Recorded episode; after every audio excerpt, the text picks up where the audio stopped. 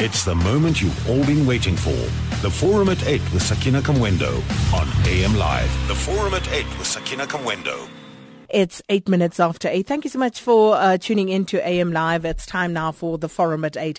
Now, statistics have revealed that the number of people uh, living with autism in South Africa has increased. Basic Education Minister Angie Motshekga says that her department is working on trying to fast track strategic ways to cater for children with autism in public schools. And the department will also introduce programs to promote autism awareness campaigns.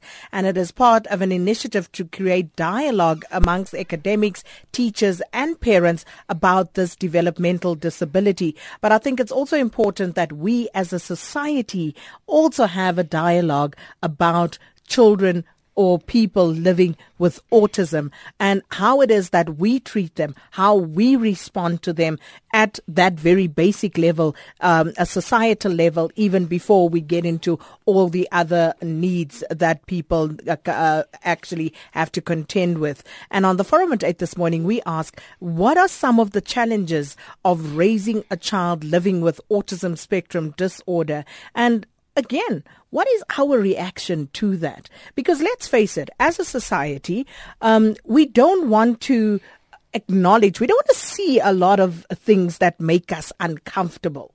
So when you have a child, not only with uh, autism uh, spectrum disorder, but with any uh, disability of sorts, people become uncomfortable. People would much rather you hide your child at home and they are never exposed to that for whatever reason. Maybe just because they're uncomfortable, uh, maybe because they're scared, maybe it's just a lack of education and awareness that makes us shun people and shy away from facing these realities in our society. And then, of course, there's that dreaded stigma. Always the stigma that accompanies things that make us uncomfortable. So when people see children uh, who are autistic or who have any other disability, how do they respond in public? I have personally heard people say, but why do they bring this child out into the public? Mm. So what do you want the parents to do? Lock the child up forever so that you can feel better about yourself? I mean, and that's just the start. I don't even want to get into the cultural aspects of it, where women bear the brunt and, and, and are once again shamed and discriminated against and sometimes even abused for giving birth to a child who is not in inverted commas normal. So let's talk about these things. And, and I'm hoping that if you're out there, we, we're focusing on autism specifically this morning, but naturally, some of the other uh, disabilities that children are born with also um, tend to go through the same sort of stigma and uh, the challenges that children with autism face. So do call us. Let's let's have a frank conversation about your difficulties, the challenges that you face, and maybe we can move from here today um, better as a society for having learned something and for being able to be more um, sympathetic and empathetic to people who have to go through this on a daily basis. So the question once again, we are asking, what are some of the challenges of raising a child living with autism spectrum disorder? And uh, we have in studio with us this morning Vicky Lamb, who's a national education facilitator for Autism South Africa. Thanks for coming through, Vicky. Thank you. And uh, here to share some of her challenges with us is uh, uh Sylvia Seleke who is a parent uh, of a child living with autism. Sylvia, thanks so much for your courage to come and share with us this morning. Thank you. Vicky, I'm going to start with you. Let's just start by defining what is autism and what is autism spectrum disorder. So, autism and autism spectrum disorder are two terms that we generally use together. Uh, the the new classification, according to one of the statistic diagnostic manuals, is autism spectrum disorder. So we can refer to it as autism as well. Um, it's a it's a neurodevelopmental disorder. It's the child is born with autism. We aren't sure what causes it. It's at the moment they think it's a combination between genetic and environmental factors. but ultimately it's nobody's fault. So you were saying earlier, often moms bear the brunt of, of being abused or being banished from society or whatever the case is because they have given birth to this child who is not developing typically. It's not mom's fault, it's not dad's fault. Unfortunately, it's something that happens and, and the child is born with autism. It's a lifelong condition. So if a child is born with autism, they will eventually die with autism. It's it's throughout life that they have it. And and one of the things that we consider do or that we look at doing is giving them coping mechanisms to deal with autism, providing them with support structures and support systems in order to to live as independently as possible. And are there any signs that one could look out for, especially as a parent? Um, at what age uh, do children typically uh, present, if that's even the appropriate way to ask the question, uh, with signs of being autistic? A lot of parents report at about 18 months to two years of age, they start seeing something a little bit different. Um, and some of the signs that they start noticing is a lack of, of speech development or abnormal sort of odd speech development or delayed. Um, social interaction is very limited. So parents will report the child not wanting to be picked up and cuddled. Instead, they'll kind of arch their back and, and distance themselves from that. Um, so yeah, your social interaction, your language is often delayed their imagination is poor or restricted imagination. So they don't play as a typical child plays. You know, a, a, typical child will go and get a wooden block and pretend it's a car. These children often don't. Um, and then sensory wise as well, we often see them having heightened senses or lowered senses. So touch, smell, sight, hearing, all of that is also affected. Mm. But, but but then um, one also reads that you know uh, some of the children um, in that uh, autism spectrum actually have exceptional abilities. Yes, very much so. So it depends again, it's a case by case situation as such. But we do see these people having exceptional abilities, and there's lots of stories out there where we've seen incredible artists, um, authors, poets, writers, they they have incredible minds. Do we know at this point just how common autism is in South Africa? Not currently. Uh, we can sort of guess from international statistics that it's roughly about 4% of the population, but otherwise we, we don't currently have the stats. It is being worked on. 4% of the uh, population is quite high if one thinks about it. Um, and if that is such a significant figure, why don't we hear more about it? Uh, why don't we see more people that we know and can point out to to say, oh, but Ntokozo is autistic. I know that. Mm. Is it because they are hidden away from society? I think yes, some of them are, um, and it's it's also because it's such a wide spectrum. It's you know that person that you do interact with that may be a little bit socially awkward, that may come across as a little bit rude, and it, it may be that they have they they're on the spectrum somewhere. Um, but I do think in some cases they have been hidden or they're institutionalized because there's a lack of understanding and a lack of awareness as to what autism is. Institutionalized where? How? In your mental your mental institutions, um, because there, there's a lack of understanding of what it is. So, are we, are we improving though? Yes. And and and so so when you say we are improving, what sorts of improvements are we seeing? Uh, is there more education? You know, are um, our medical um, uh, physicians are they more attuned and in tune with what is going on, and are they able to make uh, early diagnosis in order to help facilitate our treatment of people with autism? It's getting better. Um, awareness is, is getting better, although it, it's still not enough. Will it ever be enough? I don't know. But it is getting better. People are pushing it. We've got incredible parents who are helping us to raise that awareness, spreading it throughout the communities. Um, our regional offices throughout the country are also spreading awareness. So it is getting better. It, it, it's coming. Um, let me come to you, um, Sylvia. You are a parent uh, of a child who is autistic. So Perhaps if you could just tell us your story from the start. When, how did you discover that your child was autistic? Thank you so much. Um, I've discovered my child, he was two and a half. What I've noticed is that um, he lost his sight. He was walking sideways, and at the age of one year six months, he couldn't speak. He couldn't even call out my name. You know, he would say da da da da whatever. I've noticed that there was something wrong, and I've consulted with my doctor, which um, we had our checklist, developmental checklist, whereby he lacked some of the uh, uh, uh, of the of his development, and that's when I was referred to Johannesburg Hospital to to see the therapist, whereby they've picked it up that um, no, your boy he might be suffering on one, two, three, a certain disorder, social disorder. This is when we started at the age, but before that as well, when they told me I was in denial, this what um, we as parents when we discover because we are not aware it's a, as Vicky said lack of knowledge. We don't know these things. We say there's this uh, cultural stigma to say no my child is being witched. You are being told this and that and that when you go to churches. They will say no it's evil it's devil and so forth.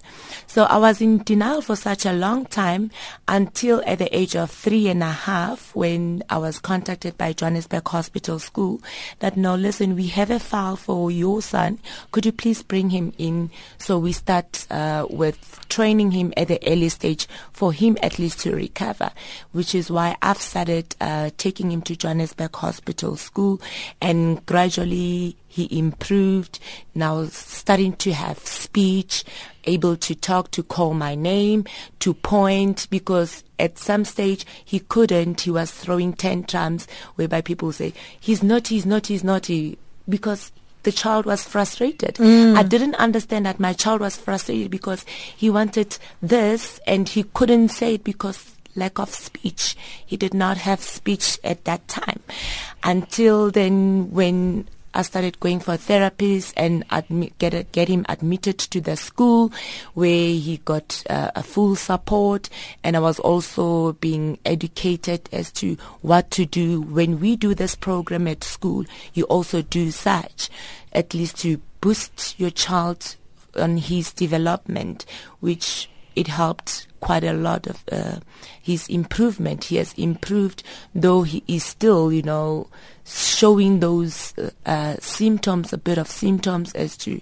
But I think once you've addressed such things, you at least at some point seeing that the child is improving, though it's steady, but it's better than nothing because when you go out there in the society, one of the things, the challenges is that our society, they're not accepting us. We are there all what we ask is to accept our kids.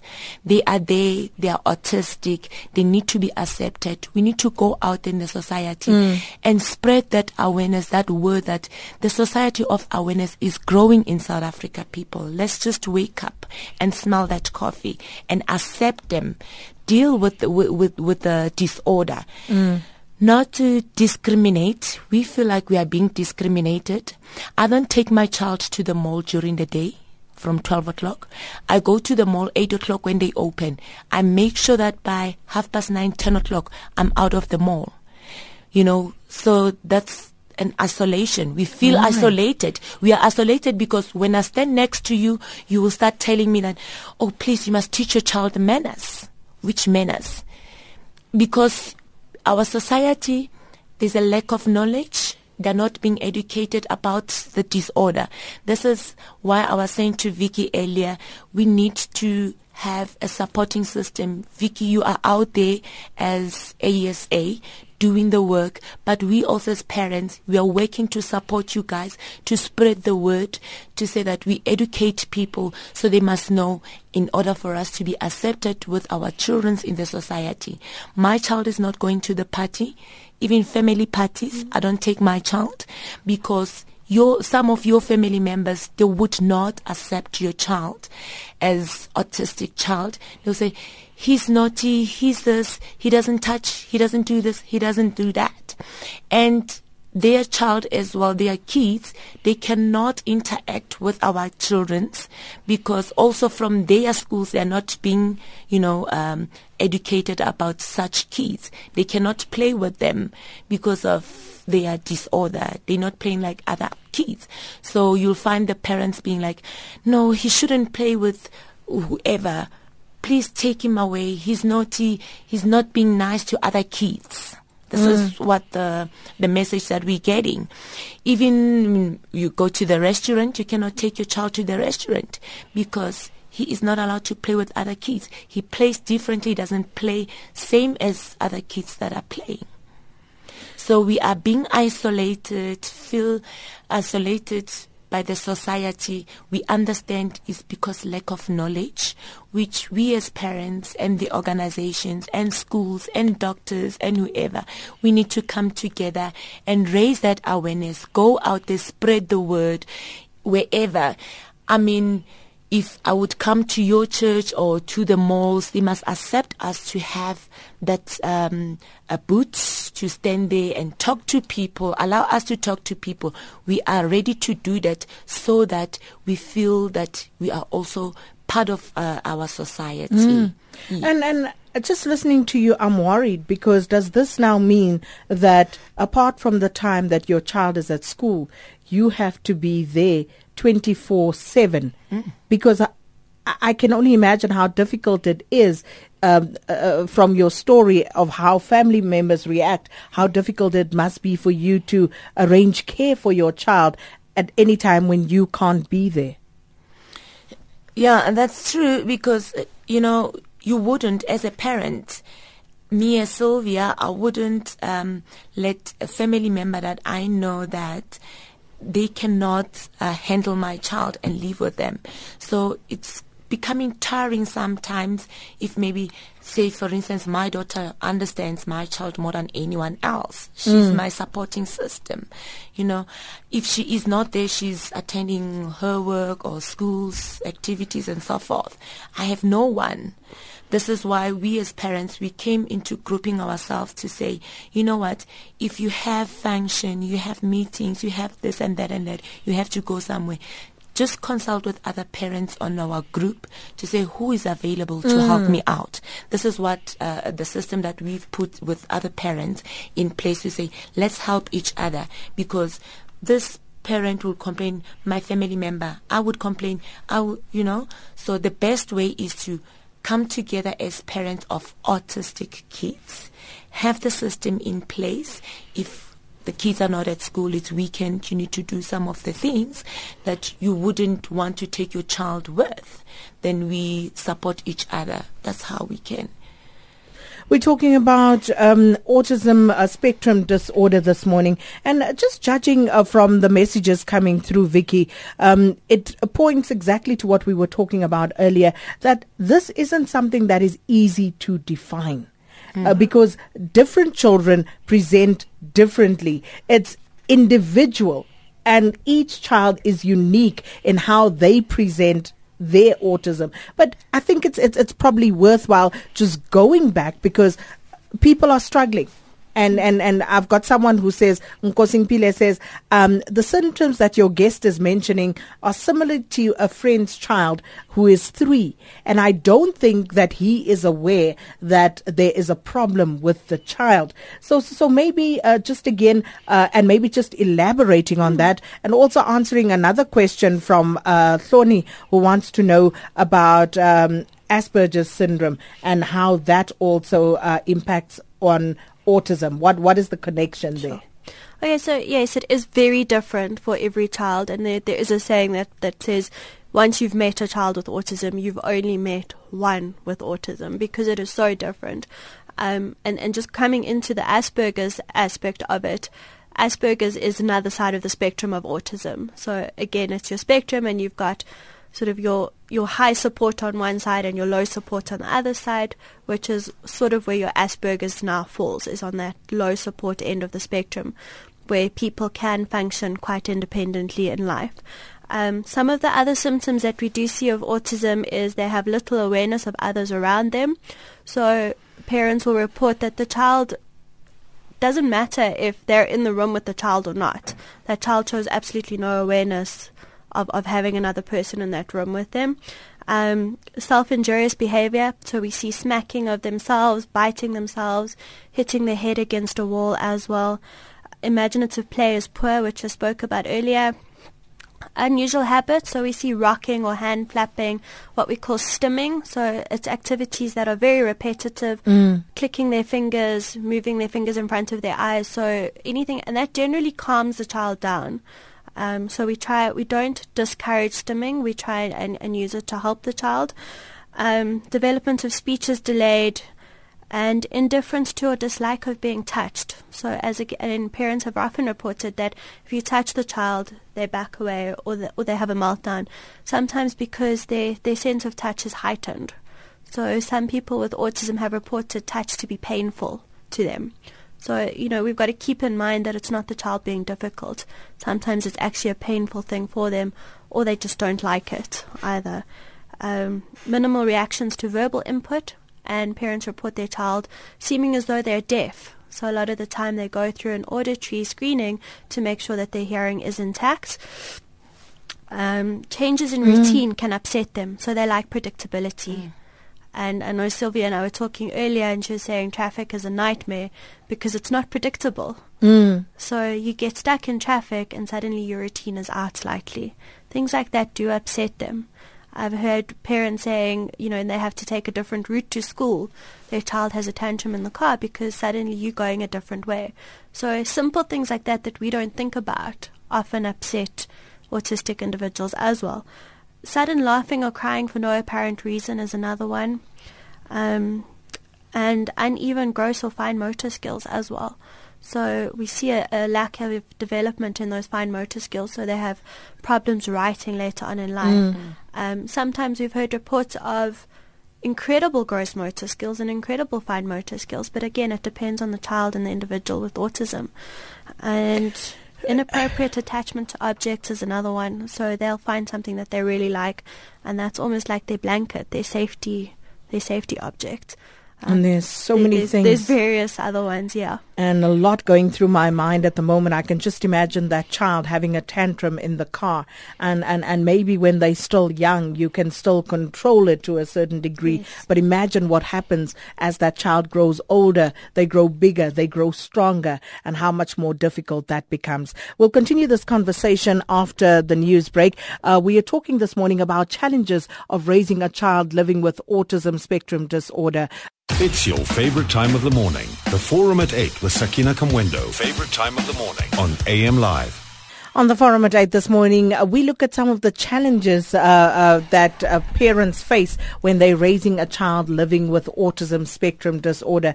And it's a tough one. It's not an easy one because each individual will present with different symptoms because autism is unique in each individual. And uh, that's what makes it difficult. But then, of course, um, uh, Vicky, who's with us this morning, Vicky Lamb, um, uh, with the National Education, uh, who's a National Education Facilitator for Autism South Africa. Vicky's been talking um, us through some of the signs that one can generally look out for. And we also have with us Sylvia Seleke, who's a parent living with a child uh, with autism. And uh, just listening to Sylvia's story, and we were talking about the tantrums earlier on, and I was saying, I can imagine at two, you can still control the child. You can control the tantrum. But imagine as the child grow older, by the time they're 16, if you haven't diagnosed that child early enough to intervene timeously, how do you deal with a 16 year old who may be bigger, stronger than you, who's ha- throwing a tantrum in a car because they are upset by uh, being out of their comfort zone and a disrupted routine, Vicky? It's it's a very difficult one, and often we we don't know how to deal with these situations. Again, it's a case by case situation, and we've got to look into what's causing that tantrum and, and try and work out what we we would call the function of the behavior. Um, and, and that is why we try and say to parents, the earlier we can intervene, the better, because then we can help with those behaviors that are difficult at the age of two. We can contain them, we can try and work out what's going on, and we can provide provide sorry provide behavioral support in order to help both the parents and the child so that at 16 that behavior isn't a problem particularly in a situation like a car where it's it's difficult Mm. And then uh, you had, um, you know, a story about, you know, some of what you go through um, as well, Sylvia. Yes, uh, on the tantrums, I'll touch base on the tantrums. Uh, like you know, early mornings when you go to school, my challenge is that um, you know, when you're stuck in a traffic with their behavior, the kids who are autistic, they behave differently. And when they start uh, feeling that now you're not getting at the point they, where they're supposed to be, that's what Vicky said, the change of environment. They feel that now the environment has changed and it's just the traffic on that time. They will throw tantrums and you'll see now the officers driving past you and other parents because now he has taken out his seat belt and wanting to take his head off. They think, why can't you, you know, they will show you those signage of putting a child into a seatbelt, which you cannot uh, stop the car in the middle of the traffic and start addressing that issue. Hence, we're saying that to we encourage parents, as Vicky said, that early intervention is better than you know having a child being diagnosed on uh, at the 16 year old age, which it's difficult. But for now, yes, we can control because now he, he's still seven years age, and uh, I mean is not that powerful than I can do, you still con- be able to control the child. Now, at the 16 year age, imagine being in a traffic, throwing that tantrums, taking off the seatbelt, opening the doors. This is what they do. And this is what we're facing. Uh, that's another challenge mm. we're facing on the road with the officers and other motorists that, you know, they feel like they're staring at you that what is happening? Mm. Put the child on a seatbelt. How can I do that? My child is autistic, period. And then, of course, access to some form of help and assistance in the in, in, in the form of healthcare, in the form of education. That must be very difficult. What has been your experience, Sylvia? My experience is that you know in South Africa, I must say I must con- congratulate our government somewhere somehow. They've done so well. It's just that again, parents they don't know where to go, and there is health facilities. These kids are well taken care of. We've got the units in different hospitals. Vicky will agree with me. The challenge, the most challenging part is the schools, which also the government is working on to having special needs schools, which now we still got little. We are on a waiting list, two to three years and so forth. You know, and so if your child's on a waiting list, what do you do in the meantime? What do they do in the meantime? In the meantime, some of the school they do keep them like Johannesburg Hospital from from my experience they're still keeping my boy with them until I go into one of the school that is How old is your son now? My son is seven and a half years and he's supposed to be at the biggest school uh, compared to where he is now. But at least the school has said, Sylvia, we will accommodate your child until you get something which they're helping me out to say, you know, to get to other schools. Mm. And the challenge with them as well, they cannot enforce your child to go into that school because there is a certain number that is limited for the class to be accommodating those kids if the number exceeding maybe say for instance this should be eight not more than eight they cannot force we have to it's just a matter of the government you know when they're ready and take that part of enlarging our schools get more schools for the kids that will be at least lessen the, the, the, problem of our waiting list. So you are having these problems mm. in Johannesburg mm. where I would think that there's greater access, there are more facilities. What about people in rural areas? What happens to them? It's it's difficult again and we're trying to get the awareness out into those areas but it's it's tricky. It really is. We've got rural areas that are not connected to main main areas as such, so it's very difficult to get into those areas. Our regional officers are doing a wonderful job in, in trying to get as much information out there as possible. And I think word of mouth is probably the best way to get get info out to people in those rural areas. Um, but in terms of being in Gauteng, th- there are services available. All right, I want to get to the listeners. They're starting to call in 0891104208. Uh, before I do that, let me just read through some of the messages. Um, uh, Unati Kwaza says, We treat all those who seem different uh, to us uh, because of a, a differently because of a lack of knowledge, which leads to fear. The more one learns about any condition, the more uh, open minded you are and you're able to embrace people. Uh, Major General says, uh, SK, what's the difference between a mental disorder and autism? Vicky? So autism is a the brain structure and the brain growth is a little bit different as such.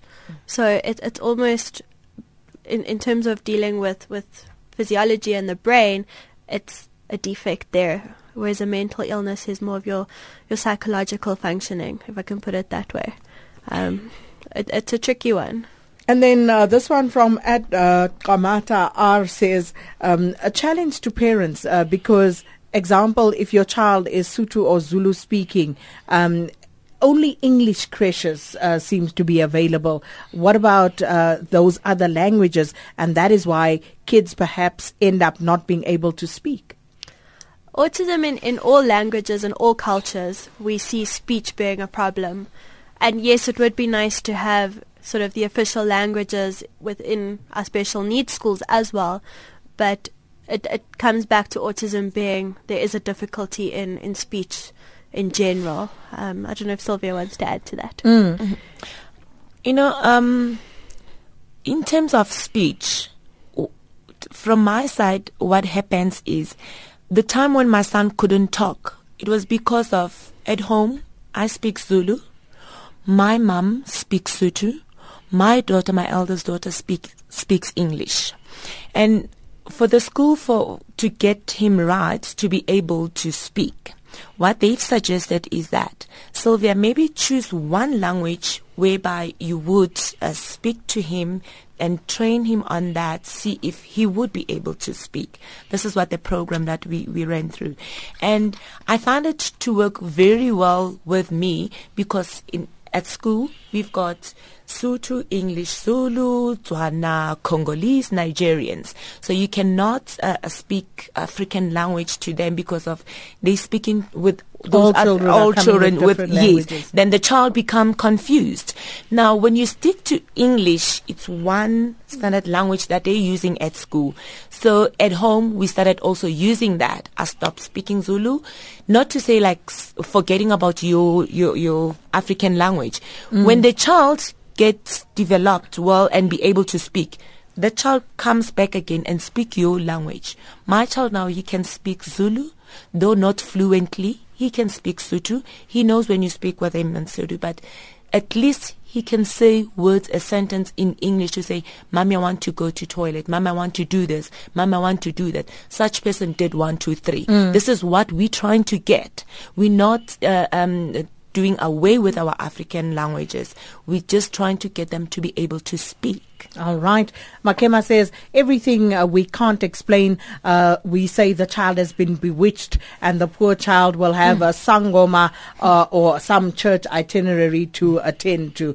And then um, Naslin Richard says, uh, could you ask why medication is always not available at government hospitals for kids with autism? Uh, please ask your guest if she believes uh, bio neurofeedback can help autistic kids.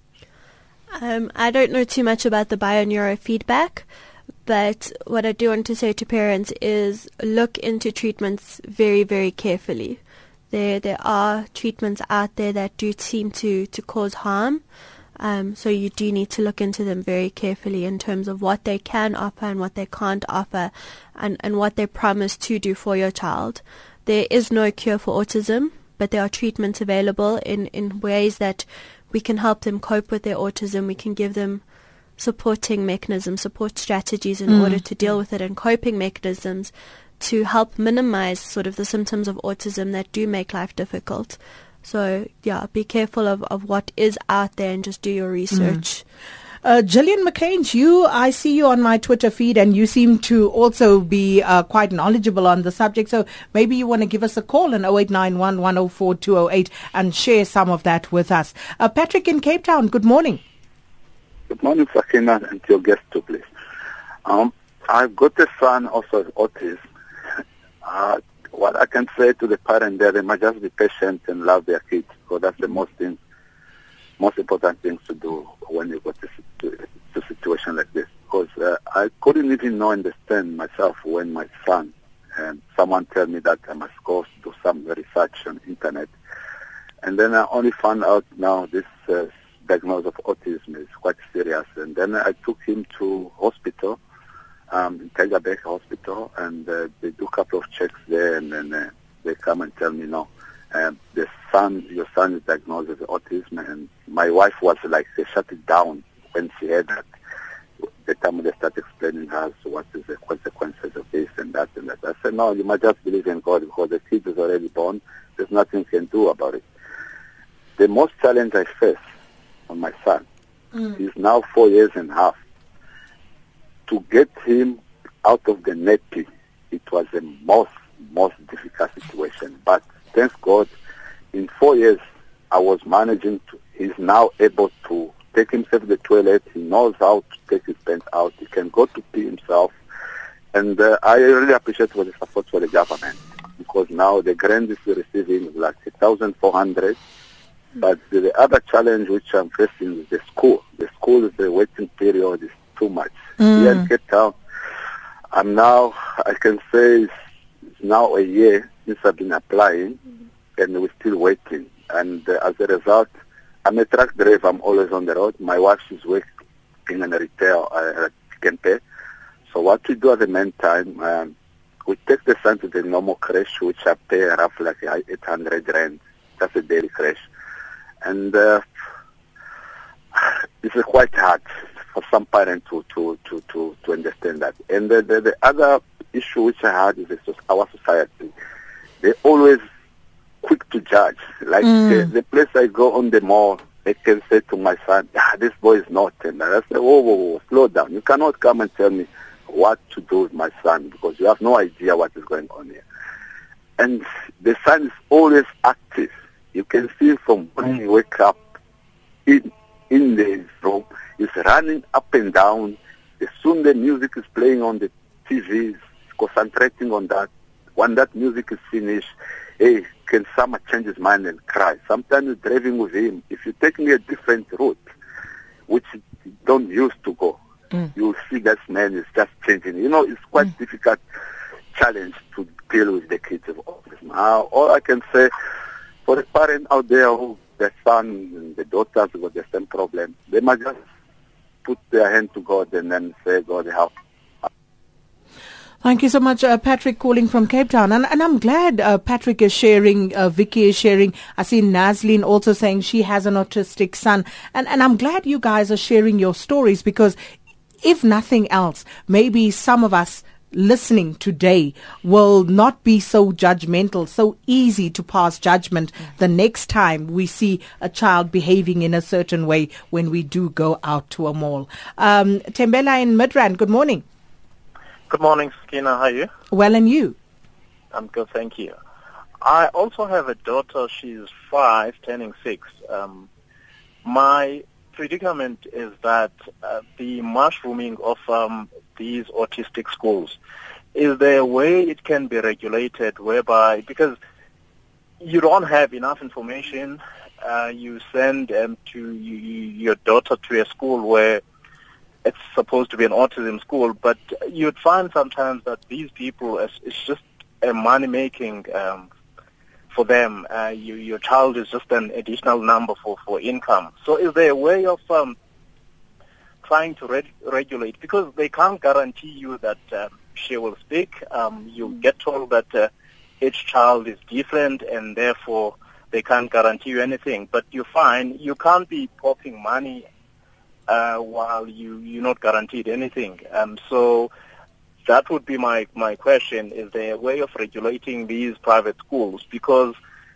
you wait and wait for, for government schools. Uh, to get your child into there. And uh, beyond uh, beyond that, you still have to pay for uh, speech therapy and occupational mm. therapy. Mm. So it, it, becomes very expensive, really. Um, you've touched on um, the treatment that I wanted to find out about because you you get told about the treatment that's available, but uh, I'm just scared of creating a dependency on that treatment and the side effects thereof. Maybe if I can just um, get an advice uh, around that. Thank you so much, uh, Tembela. I'll get Vicky to respond to you in a moment. Uh, but uh, let's speak to Anna in Cape Town. Anna, good morning. Morning, Sakina. Thank you for taking my call. Um, I just want to share one or two things that happened to us. I've got a, a we have an autistic son who's now 17 years old, and it was a very, very long, difficult path. But it's absolutely, I will not change my child for for uh, little Einstein. He was diagnosed when he's normally between two and three. And in the beginning, it was for me and my husband obviously a shock, very, very difficult, especially for my husband. We've got an older child, older daughter who's now 20. And my son is now turning 18 in October, and he's in Vera School, School for Autistic Children in Rondebosch East in Cape Town. And uh, it is a wonderful government school. He's also, for the last five years, during the week in the hostel, which is a very, very good thing, because it teaches them some independence, and eventually, because he won't be able to stay with us forever, because what if I'll, when we die? Um, mm. I think it's very, very important for parents to realize that they cannot plan longer than a couple of days. Obviously, there need to be short-term plans and medium plans in place, like we had to plan what will happen when we die. But the child grows, or the parents grow and develop with the child because you don't always know how your child is going to develop. How is it going to be 10 minutes from now? Now is it going to be half an hour from now? Mm. You need to be proactive and always anticipate what can happen, etc., etc. What we've decided, me and my husband and our daughter, we are not going to sit in a corner. We are not going to sit at home and not live a full life. We've traveled with our son three or four times overseas. Um, it was not easy, but we've decided as a family we are going to do it. And it was at times very difficult, but we just decided we're not going to miss out. And I just want to give one or two examples, and I hope it will help some parents that um, in 2010 we flew back from from Athens to Madrid, Madrid to Joburg, and then obviously when we about a half an hour from Johannesburg, my son, he was then about 15, was very tired. Mm. Obviously, because we all get tired, but we as, as normal people are supposed to know how to act. No, they don't know. They, if I'm tired, I'm tired. So he then threw a tantrum in the airplane, and the plane was obviously full, and everybody was looking at me and obviously judging and thinking, oh, these horrible parents. And then um, my son was about 12 years old, 13 years old, and I got up and I looked at the, the people in the, air, in, the, in the aircraft and I said, listen, people, have a look at my son. He's autistic. Get over it and just accept him for what he is. And I had to learn that over the over years. In restaurants, I would get up in a very polite voice to say to the to the people when they're staring at us, "Please, my son is autistic. He's trying to deal with it. We're trying to deal with it. And the moment that the members of the public know more, than they accept it immediately and understand it. So it is sometimes very difficult for the parents but at the end of the day, it is to try and comfort the child as well. So you want, sometimes you must take steps like that to make it more normal for everybody.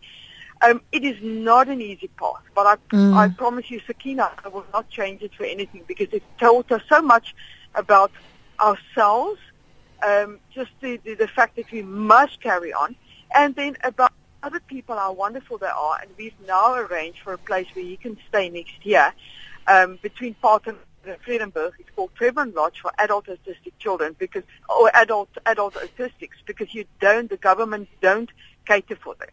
So it is a short-term, long-term, medium plan, planning when you have a child like that.